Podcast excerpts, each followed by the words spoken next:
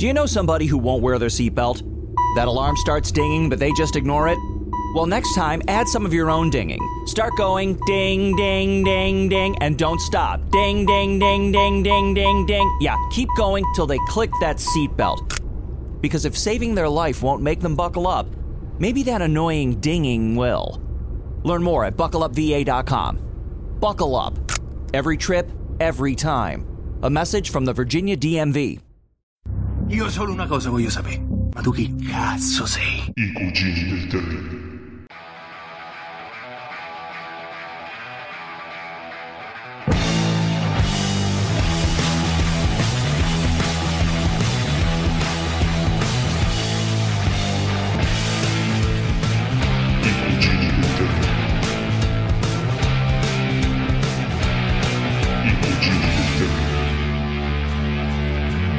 Alla barca spaziale! Vengono fuori dalle fottute pareti! Ehi tu porco, levale le mani di dosso! Wow, Atari! Io ti spiego. Beve i poteri di Grace! I cugini del terribile. Buonasera Tom Radio, bentornati alle celebrazioni del mese di Atari.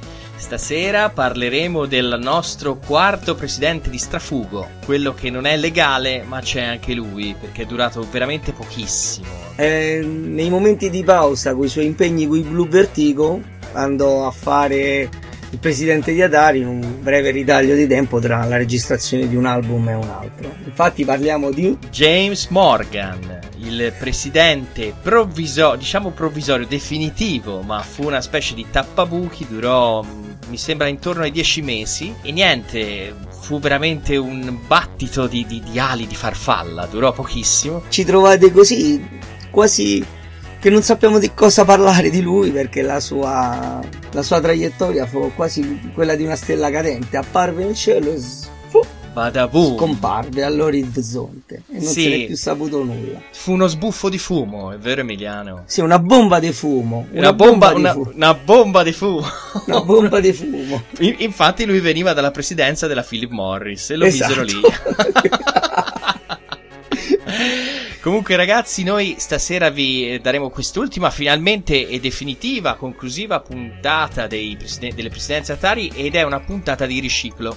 Perché l'abbiamo presa dai pezzi scartati dai tre presidenti principali. Quindi avremo la presenza di Gianluca Santilio un po' diciamo effimera, un po' più blanda. Anche lui ha modello bomba di fumo, c'è o non c'è? Poi si è uniformato a James Morgan e mh, per Atom Radio noi vi omaggeremo di questa puntata che come al solito eh, appartiene al filone di quando eravamo un podcast sembra quasi un Sì, libro. dovremmo, me- fare, dovremmo farci un'etichetta, mettercela sopra. Quando Eravamo eravamo un un podcast, no? esatto. Esatto. Retrospettiva sui dei cugini del terribile. e quindi stasera vi riportiamo al futuro la puntata del venditore di fumo sempre su Atom Radio Dovrà funzionare! Il prossimo sabato sera ti rimanderò indietro nel futuro!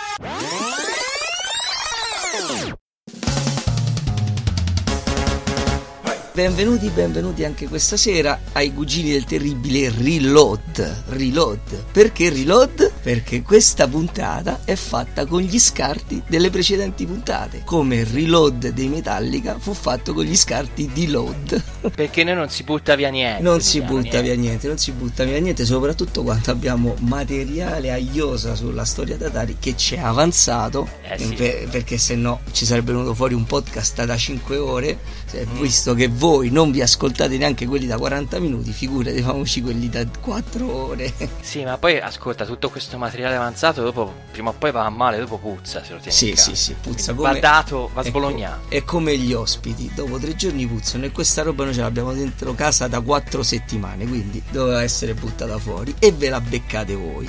E insieme a me il venditore di pesce questa sera, Simone Guidi. E là, buonasera. Oh, piccola nota a margine, signori ascoltatori. Stasera abbiamo la presenza fantasma di Gianluca Santilio. Perché c'è, ma non c'è. Come Robert Trujillo nel, in Sentenger di Metallica, oggi è tutto a tema.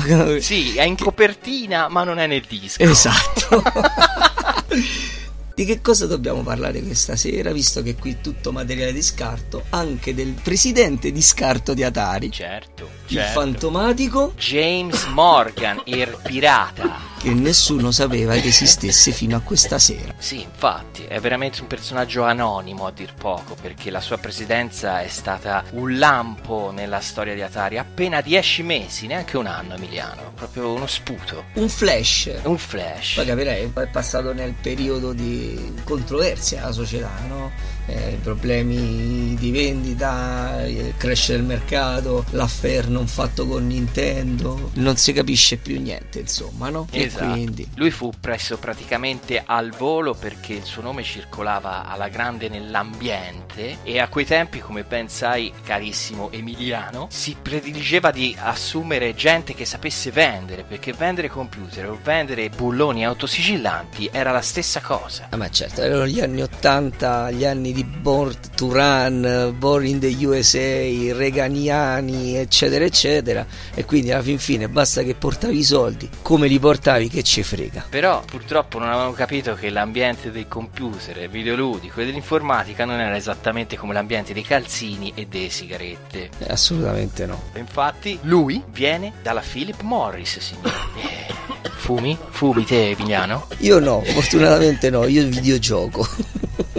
Io fumavo, ho fumato tanto, non so se si è notato, ora ho smesso e la Philip Morris la conoscevo e lui era il presidente, c'è stato una ventina d'anni, è cresciuto professionalmente in Philip Morris e niente, il suo nome era molto quotato. In quel momento c'era bisogno di qualcuno che tappasse il buco, lo andarono a prendere per i capelli, lui si offrì, disse va bene, vengo sotto un lauto compenso Perché gratis proprio no, eh? però disse: Ma non vengo subito. Prima sono andare alle Figi a fare le vacanze. E infatti lasciò la poltrona di Atari scoperta per un mese e mezzo. Tornò il 6 di settembre e si insediò come quarto presidente a questo punto. Perché nel frattempo, se andiamo a contare i peli, abbiamo avuto il signor Manny Gerard, che era responsabile dell'acquisizione di Atari, che fece il presidente pro tempore per eh, un mese e mezzo. Quindi caro zio Jack, non sei neanche il quarto, sei il quinto. quinto.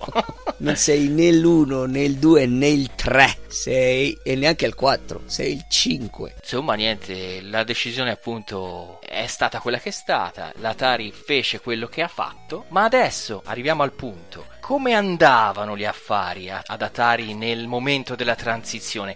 Cosa succedeva soprattutto per gli home computer? Siamo arrivati al 1983 e la situazione vede il Ray, cioè Ray Kassar, caduto malamente, scivolato su una buccia di insider trading. L'azienda da lui diretta, cioè l'Atari, è fondamentalmente allo sbando. Non c'è un vero timoniere che possa indicare la rotta. E praticamente Atari sta navigando a vista perché c'ha i creditori che bussano alla porta, eh, i giornali addosso e i conti in rossissimo. I licenziamenti sono già cominciati dall'inizio dell'83. C'hanno tipo 10.000 dipendenti. Fate conto che nel giro di un anno arriveranno a 200. Quindi che succede? Nominano un presidente traghettatore, no, Emiliano? Il venditore di fumo. Pensa un po', è talmente traghettatore che io non mi ricordo mai come si chiama. Si chiama James Eh Morgan. beh, tu lo sai perché ce l'hai scritto davanti. Perché No, no, assolutamente. A me Morgan mi dà tanto l'idea di pirata. A me piacciono i pirati, quindi me lo ricordo. lui. bisogna fare queste associazioni perché sennò, altre- sennò nessuno se lo ricorderebbe. Vabbè, un cantante è un pupazzo, ragazzi. È un pupazzo messo lì per figura che non eh, ha soltanto il compito di fare l'amministrazione controllata. Infatti, è, è quello che in pratica fa fino a che il consiglio d'amministrazione della Warner eh, si, si guardano negli occhi e dicono: Qui bisogna vendere. Bisogna vendere perché siamo eh, pieni di debiti. Scaricate il fagottone. Bisogna scaricare il fagottone. Bisogna dire una cosa prima di arrivare al momento della- di questa decisione. L'Atari come è messa? Allora, la divisione console e giochi eh, abbiamo detto caput per conseguenza del grande crash di tutti gli epic fail fatti nella gestione precedente eh, ha causato una voragine nei conti dell'azienda. La divisione coin op invece va ancora, dignitosamente se la cava, fa i suoi ricavi, però E tra l'altro è una delle divisioni che innova di più perché ne ricordiamo schede, Eh, sì. hardware all'avanguardia System 1, quello dove gira Paperboy, Marble Madness, cioè cose che al tempo non si vedevano facilmente in giro. Sonoro stereo, roba fuori dal Sì, mondo. sì, erano, loro hanno sempre, si sono sempre comportati più che dignitosamente.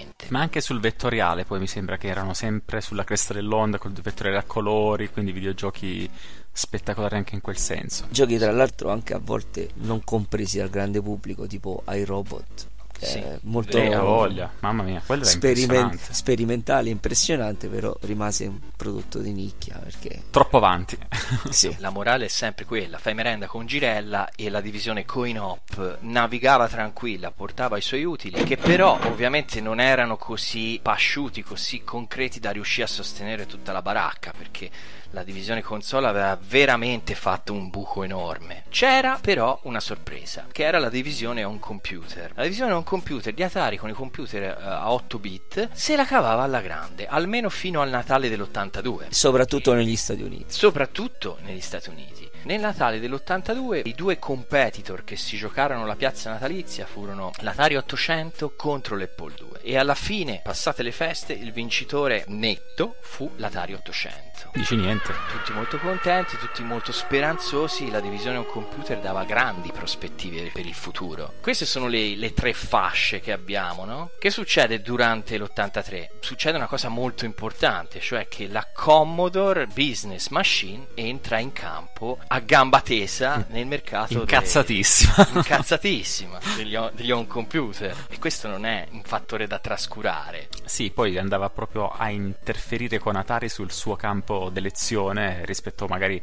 ad altre macchine, quindi videogiochi, i colori, i suoni furono C'è da, dire che, c'è da dire che da quel punto di vista eh, Commodore, proprio per le, in- le prospettive che aveva dal suo, il suo presidente, non andava a competere con Atari in quel campo volontariamente. Sì, sì, sì. A parte eh, alcuni prodotti, diciamo che ci entrò un po' dalla finestra, però. eh, e poi ne parleremo quando parleremo di questo presidente, eh, del signor Tremier.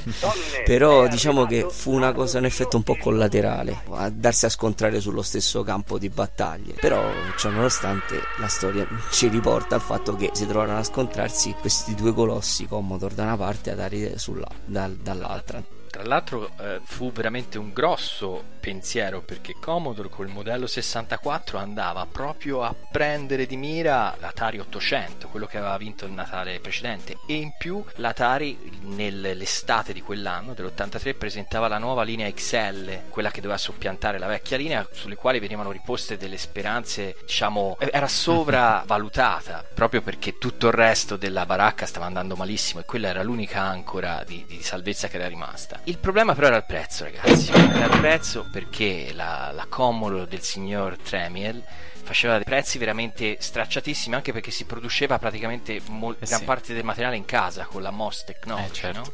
E si arrivava anche a- al paradosso che Atari per, co- per confezionare i propri computer doveva pagare Commodore perché anche gli Atari, i computer Atari montavano c- CPU di, di MOS Technology. Mossa, sì. E adesso ascoltiamoci un po' di musica. Per l'occasione, visto che siamo in area di riciclo e siamo molto tranquilli, possiamo mandare un remix chiptune di Arcanoid. Arcanoide, noto? sì, per darci un po' di sbattimento di palle perché qua non ce ne Sì. abbiamo abbastanza, no?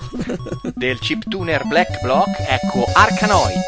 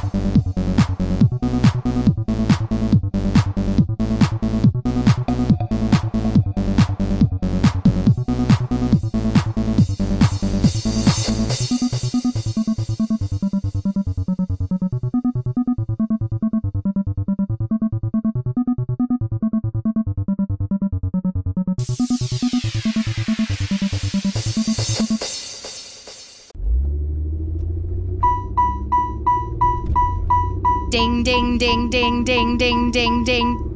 Am I getting on your nerves yet? Well, that's the point behind the seatbelt alarm in your car. And if you know somebody who won't listen to it, well, feel free to be annoying and remind them to buckle up. You could save their life. To find out more, go to buckleupva.com. Buckle up. Every trip, every time. A message from the Virginia Department of Motor Vehicles. Per controbattere questa, questa guerra dei prezzi, si pensò di dislocare la, la produzione degli 8 bit fuori dall'America, a Taiwan. Si andò dai Giapponcino laggiù, che tanto gli tiri un pacchetto di sigarette e ti fanno 50 o con più. Quanto, sì, quanti ne vuoi proprio, per, per, specialmente al tempo, eh. Però, come hai detto te Gianluca, al tempo, al tempo dell'83, trasferire una fabbrica dall'America in Taiwan non era cosa facile, era un lavorone ma grosso, che impiegava tempo e risorse e questa mossa era, era, molto lenta e l'Atari non riuscì a portare la produzione laggiù in tempo per uh, fornire adeguatamente gli scaffali dei negozi per il Natale dell'83.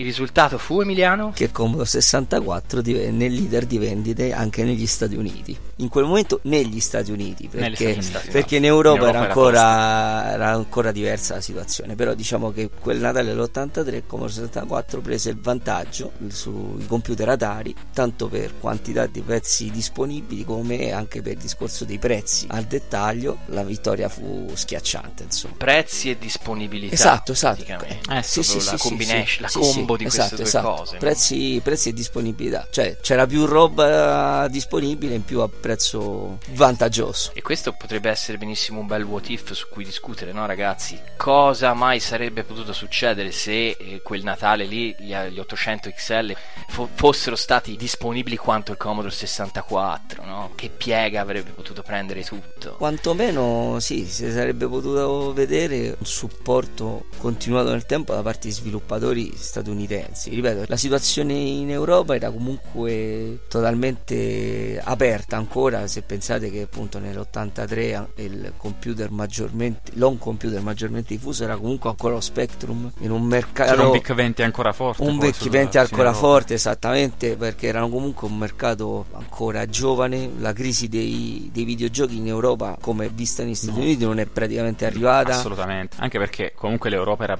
molto più basata su computer gaming rispetto alla, all'America, quindi tranquilli. Cioè, io ricordo che facevo parte di quella schiera. Testimone sì, oculare. Sì, facevo parte di quella schiera dei ragazzini, leggevo sulle riviste Crisi per Atari 83, 84. Io avevo il mio bel 2600, giocavo, compravo cartucci, non mi accorgevo di niente. E il mercato, diciamo, quindi non era così propenso a spostarsi immediatamente sui computer perché non ne sentiva la, la necessità dal punto di vista dei videogiochi. Dal punto di vista invece magari dell'hobbistica elettronica già c'era gente che si spostava su quel, su quel settore là però lo faceva con altri tipi di, di computer come Spectrum, ZX81 e nell'educational c'era appunto il VIC-20 che era pionieristico in quel senso là. Quindi in Europa il mercato era ancora da vedere però se dovete pensare a una cosa interessante che negli Stati Uniti fino a quel momento la maggior parte dei software veniva prodotto principalmente per i computer Atari e tutte le versioni per 64 di quei giochi prodotti negli Stati Uniti da case come Synapse, Access, Electronic Arts, eccetera, erano tutti realizzati prima per Atari e poi portati sul Commodore 64, a volte anche non con risultati eccellenti. Certo. No, cioè perché sai, so, raramente. Rescue on Fractalus della Lucasfilm no, sul 64 no, in comparazione a quello che c'era su Atari 800 è un gioco che, un che gli manca sì, qualcosa. È lo stesso gioco, ma comunque sia un adattamento palese. È vero che poi per altre questioni l'Atari 800 partiva comunque svantaggiato da una politica squinternata di Atari che diceva che siccome il software in generale doveva girare ugualmente su computer più potenti e computer meno potenti, avendo loro in catalogo il 400 e l'800 con eh diverse quantità di memoria, il 400 solo con 16k e l'800 prima con 48 e poi con 64, i produttori di, di software erano obbligati a fare giochi che entrassero in 16k perché dovevano girare anche sul 400. Questo cambiò dopo con l'arrivo della serie XL, però era già troppo tardi. Ma poi io penso anche che a un certo punto in, in un mercato in cui c'è un, una macchina, uno standard hardware come quello Atari che era lì da ormai del 78 mi pare, uh, fosse tecnologia del 77. 77, figuriamoci. Arrivare poi nell'83 con la stessa tecnologia, ok, molto bello, però la novità in ogni caso ti fa un altro effetto. Sì. Quindi arriva la Commodore con questo nome. A livello di tecnologia, però, c'è da dire che No, no, era competitiva ancora. era assolutamente competitiva, eh, perché la, Eh, no, Commodore, assolutamente. 64, Commodore 64 era sì superiore, però non tanto quanto quei 5 anni di differenza potrebbero far pensare. Ma poi l'Atari comunque dal punto di vista cromatico sul 64 comunque lo picchiava in testa, voglio dire comunque non c'era ancora Col 64 quasi chiunque gli picchia in Quasi testa al punto della vabbè. palette cromatica.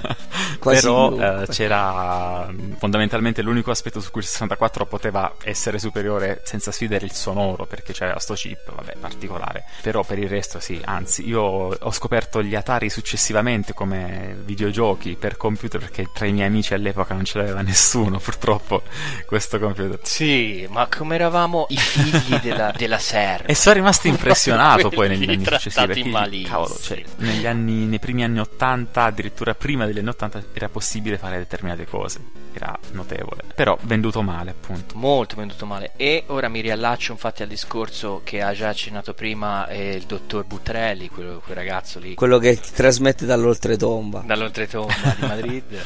Che in Italia questa, questa grande crisi dei videogiochi non era stata assolutamente avvertita, anche perché qui anzi Atari era sì, si leggeva sui giornali che c'era sto casino in America, ma poi accendevi la televisione e passavano continuamente gli spot della Melchioni che spingevano a bomba il prodotto. Di Atari Italia. Di Atari Italia. Infatti, tant'è Ormai è Atari Italia. che appunto nell'83 mh, a Melchione fu sfilata l'esclusiva della vendita dei prodotti, Atari creò la sua stessa filiale. Ah, Merchio, levete che ci penso io.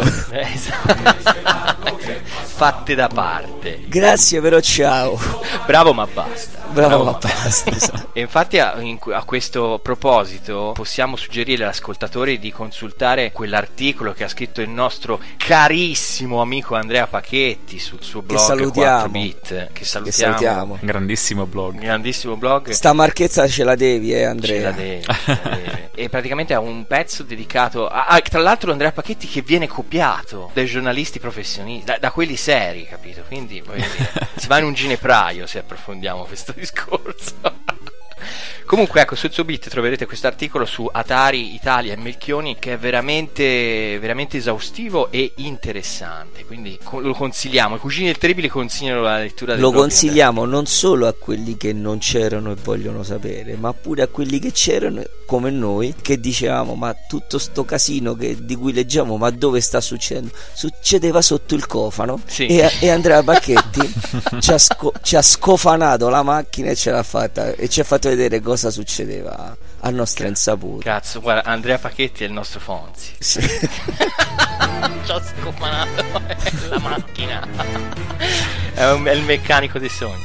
Vabbè, comunque continuiamo. Eh, appunto, siamo a metà dell'83 e si continua a andare male. Il Natale dell'83 è rovinoso anche per gli 8 bit perché Commodore 64 fa sostanzialmente il culo al- all'800 XL. Entriamo quindi nell'84 con questo presidente traghettatore che è il signor Morgan, eh, venditore di fumo, lo apostrofo felicemente così. Il consiglio d'amministrazione della Warner eh, si riunirono, si guardarono negli occhi e dissero: Raga, ma qui che ci abbiamo? Cioè, qui abbiamo, a parte il coin op, tutto il resto genera debiti senza soluzione di continuità. Che si fa? Scorporiamo. Come fecero un po' per Alitalia qui da noi, no? Fecero una good company e una bad company. Praticamente la divisione coin op, che era quella, l'unica cosa buona che teneva ancora botta, era la good company, quella che generava anche utili, e fu ribattezzata Atari Games. Tutto il resto, cioè la divisione console, gli home computer, quella era la bad company, quella era quella da, da svendere, da levarsi di torno perché generava solo debiti, fu accorpata e nominata Atari Corp, no Emiliano se non sbaglio? Eh, sì, una piccola cosa, un piccolo inciso è che Atari, la divisione coin-op fu chiamata Atari Games su richiesta del compratore di Atari Core perché non voleva che ci fosse confusione, diciamo nell'accordo che appunto, eh, poi, vabbè lo sappiamo, è inutile che, che cerchiamo il colpo ad effetto,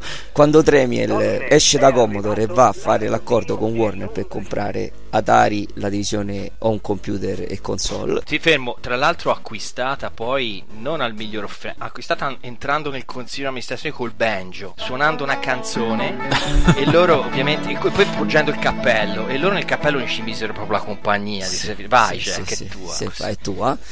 e praticamente nell'accordo lui, diciamo pretese, ma non so con quale forza, però insomma chiese e ottenne il fatto che la compagnia che avrebbe potuto continuare a utilizzare il nome Atari, punto, era la sua e che quindi l'altra si sarebbe dovuta differenziare in qualche modo. Siccome comunque Ata- eh, Warner non voleva perdere la possibilità di usare il nome Atari, fu stabilito che venne aggiunta la postilla Games, in modo che Atari Games da una parte e lui solo Atari, una sorta di continuità col passato, potersene freggiare, eccetera, eccetera. Ma quello fu aggiunto dopo perché non fu una decisione del consiglio di amministrazione nel momento dello scorporo delle due entità, fu una base, una norma contrattuale.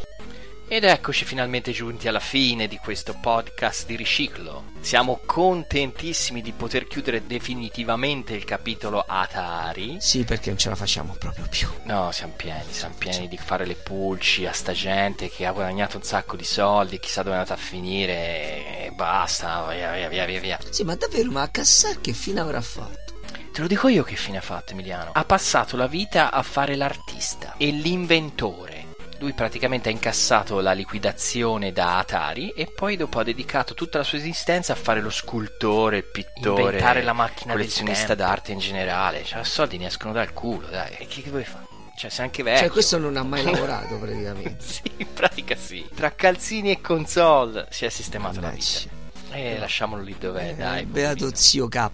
Allora, dobbiamo fare una serie di ringraziamenti, no, Amy? A questo Assolutamente, assolutamente. Prima di tutto il nostro Robert Kin John Il Santilio. giro. Eh sì, eh. Ci ha accompagnato lungo questo viaggio in tre puntate e mezzo, anche se nell'ultima ci abbiamo solo la sua fotografia qua appiccicata, però lui è sempre nei nostri cuori e nei, nos- e nei nostri incubi Incubi per il nostro incubo peggiore. e essere. soprattutto ci de- chiederà conto di quello che abbiamo fatto passare. Infatti sto mettendo da parte un euro al giorno per pagargli la retta. Eh sì. Sì, sì, prima o poi bisognerà onorare il debito.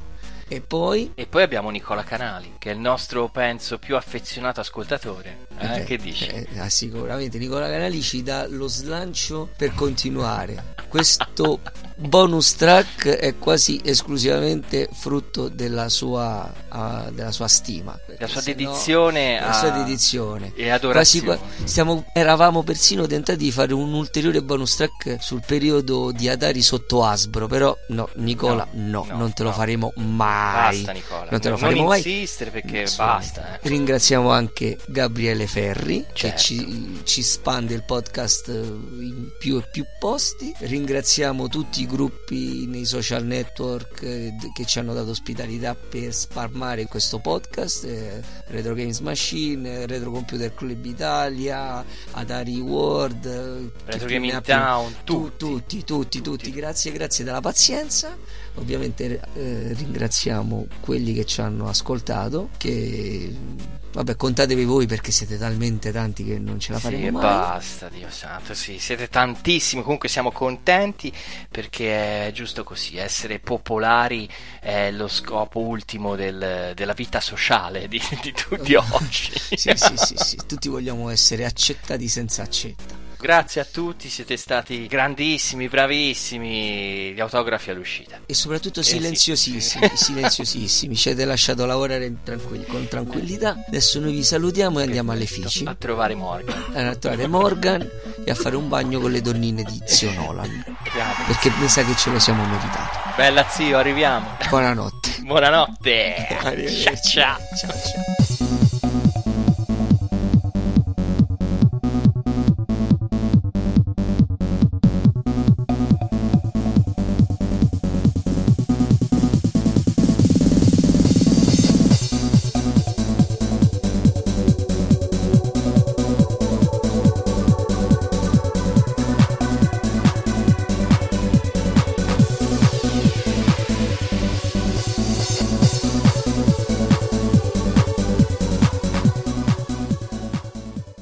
Can live a long, healthy life if you're HIV positive.